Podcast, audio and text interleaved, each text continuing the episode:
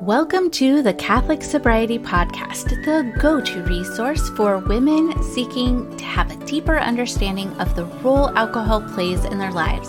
Women who are looking to drink less or not at all for any reason. I am your host, Christy Walker. I'm a wife, mom, and a joy filled Catholic, and I am the Catholic Sobriety Coach, and I am so glad you're here. Have said this before, and I will keep saying this. Alcohol is snake oil. Everywhere you look, ads, movies, favorite TV shows, memes on t shirts and wine glasses, alcohol is being presented to you as this magic elixir that helps you look even more beautiful, have an amazing time no matter what you are doing, or erases all the troubles of the world, leaving you peaceful and free. But I am here to tell you that alcohol is not self care. Today, we are going to revisit an episode where I provide five self care alternatives to alcohol. And I wanted to revisit this because it's something that comes up time and time again with the women that I work with and talk to. And of course it would. The marketing is crafty and convincing, and it is so much easier to tell yourself that the ease of opening a bottle and consuming your favorite alcoholic beverage will take care of everything. It's easy, right? Easy, perhaps. But is it the best option? Is it even a good option? No, it really isn't. The truth is, sisters, that alcohol does not make you free. It doesn't erase all your anxiety. It may help for a little while, like packing snow around whatever it is that's making you anxious, but the snow melts. The buzz wears off. Morning comes, and you are back to square one. Do you know what else you won't see in alcohol commercials? It dehydrates your skin and steals your youthful glow. It messes with your memory and your hormones. It wreaks havoc on your body in many ways that you might not even be aware of. And I promise you, you aren't going to find any of that information on those eye catching wine labels that draw you in. And as it was brought to my attention by a recent guest, they lack any nutritional information that is required on all the other foods and beverages we consume. Isn't that interesting? Alcohol slowly creeps in around you and binds you in a way that can keep you going back for more despite your best efforts. Here's a truth that isn't talked about much. Alcohol is addictive to everyone, not just to some people. Anyone can become addicted, which is why it is so good that you are listening to this podcast episode. And I hope you will listen to many more because I have some incredible guests coming up and new episodes in the works. So keep listening. Knowledge is power, as they say. So the more awareness you have around what alcohol does and how it affects your body, the easier it will be to decide from a place of peace whether to take it or leave it. I hope you enjoy the episode. Hello, everyone. Thank you so much for being here. I'm really excited to do this episode. It's some, it's one that I've been planning for quite a while, and I just kind of got it all put together last night, and I am ready to roll with it. So today's episode is self care without booze. So, contrary to popular marketing beliefs and what people say on Instagram and everywhere else, drinking alcohol is not self care. Let me say that again. Drinking alcohol is not self care.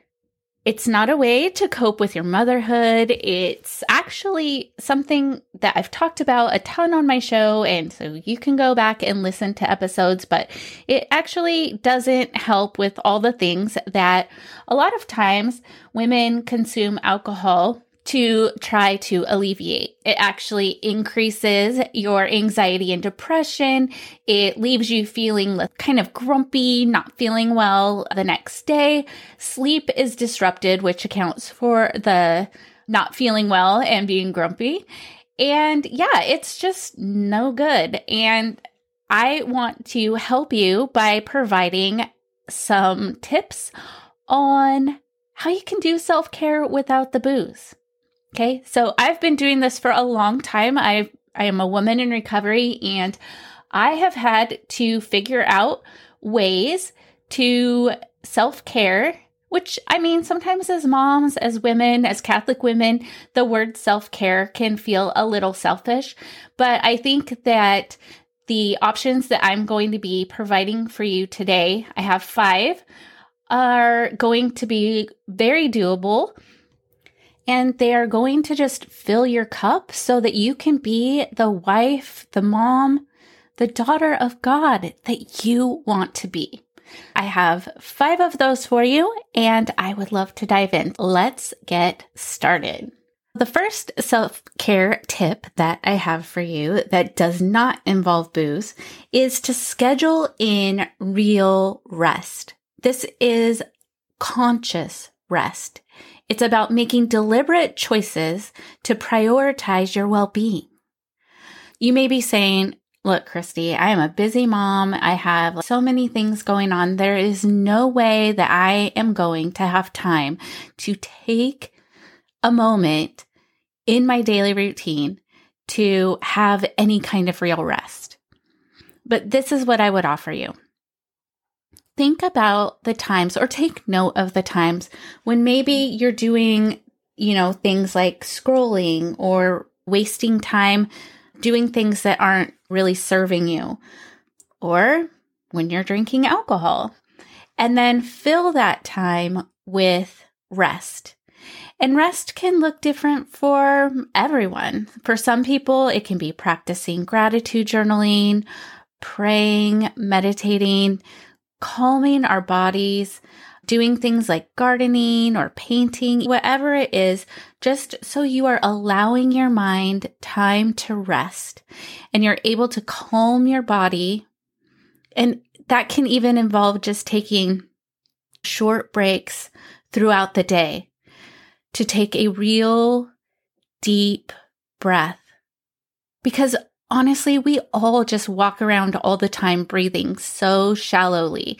I didn't realize this until my coach brought it up to me, and I was like, You are so right. So now I try to really take moments when I just take a breath for me and it just calms down my ner- nervous system and I just feel so much better after a few deep breaths. So even if you can grab those short breaks throughout the day, that would be an amazing gift to yourself. The next thing is hobbies. Do you have any hobbies anymore that you love? Or maybe you had hobbies that you had, but then you stopped doing. I know for me, once I get out of the habit of doing something, it can be hard to get back into it. And then I look back at it longingly. Oh, I loved doing that. I should do that again. And then I don't do it. So I would say just think about things that you used to do that you would like to pick up again, or maybe something new. Like this is going to sound so funny, but I started doing lacto fermenting of vegetables. Like, I love it. I watched this lady. If you want to learn more about it, she's so good and it's really easy for like beginners.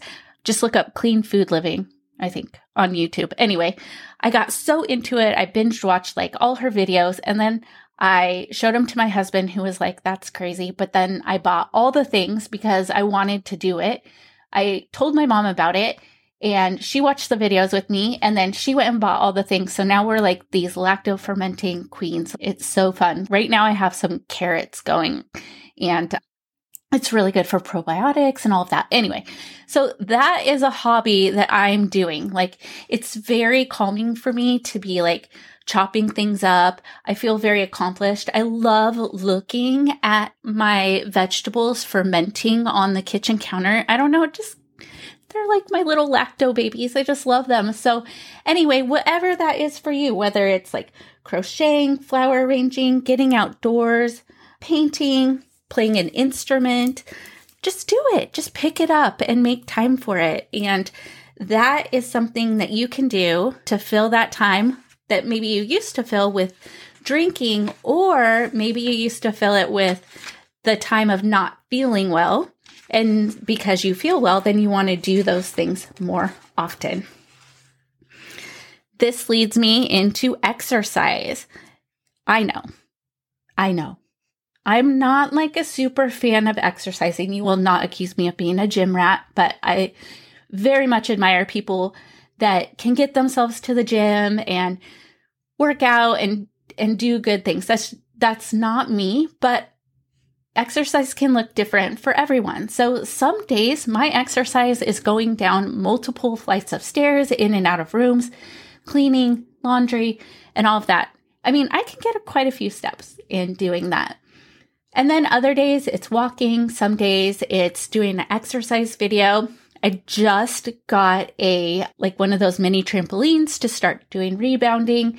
I just like to try things that trick my body into thinking that I'm not exercising when in fact I am. So, but I do know people that love exercising. They love to run, they love to be at the gym and those types of things. And that is real self-care because even if it's not for you know, weight loss or something like that, it really is so good. Those endorphins are so good for our whole well being. And yeah, so that is definitely another self care item. And then the fourth one is to ask for help. It's so hard. I am so bad at asking people for help. However, once I was able to change my mindset around asking for help and realize that doing so not only blesses me, but it blesses the person who is providing the help, that made me think about it in a completely different way. So, for example, several years ago, before our boys were bigger and old enough to do a lot of yard work, I decided that we were going to hire landscapers and we were going to have them come regularly because my husband uh, was working a lot. And on the weekends, we were spending a lot of time doing yard work and not spending time as a family.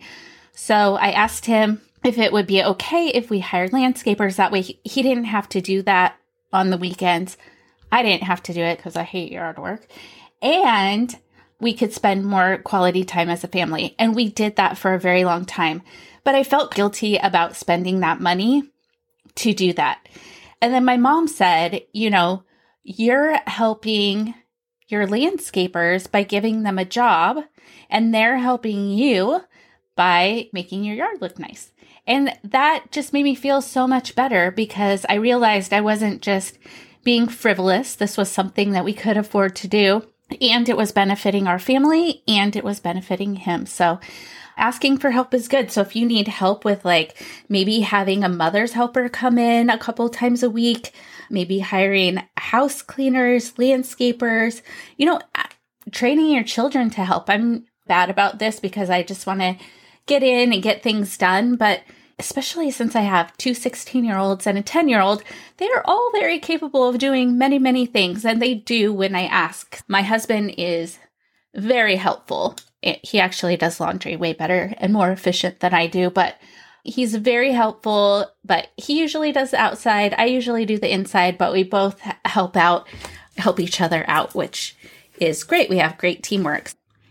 And my final tip for self care without the booze is to make a list of your energy drainers and the things that really light you up and get excited. And then when you are asked if you would participate in this or if you could do that, you know, you can really be honest with yourself about what you have time for, what your gifts are, what drains your energy, what gives you life. And that will help you determine now and in the future what you need to say no to so you can say yes to those things that really fill your cup and help you to achieve the goals that you want to so that you can live a life you love, a love, a life that you don't have to feel like you need to escape from by drinking alcohol. Because I promise you, alcohol is not life giving. Alcohol is life draining. It is stealing precious moments from you, whether you realize it or not. I ask you, I beg you to get really honest with yourself and look at your alcohol consumption and then ask yourself, is it serving me? What does alcohol bring to my life and what does it take from my life? And then look that over. You might be surprised. You might be encouraged, especially if you've decided to drink less or not at all for any reason, because you can now see on paper exactly what you've known in your heart and mind for a long time. And that might help your resolve to make that change so that you can stop the chaos, the, the chaos of thinking about it, of wondering when the next drink is going to come, wondering if you're going to go to a restaurant and have the opportunity to have a margarita, the chaos of feeling like you have to hide how much you are drinking or how frequently you are consuming alcohol. You can have more peace because you won't be feeling the guilt and the shame that comes along with, you know, a next day hangover when you're driving your kids to school or you need to participate in an event or go to a meeting. You know, there's there's a lot of ways we can beat ourselves up. So if we take away one of those things that we don't need, it just provides so much freedom. So I hope that you can hear the energy and the excitement in my voice because, you know, I just want you to experience the freedom of living a life you love. Well, that does it for this episode of the Catholic Sobriety Podcast. I hope you enjoyed this episode, and I would invite you to share it with a friend who might also get value from it as well. And make sure you subscribe so you don't miss a thing. I am the Catholic Sobriety Coach, and if you would like to learn how to work with me or learn more about the coaching that I offer, visit my website, thecatholicsobrietycoach.com. Follow me on Instagram at the Catholic Sobriety Coach. I look forward to speaking to you next time. And remember, I am here for you. I am praying for you. You are not alone.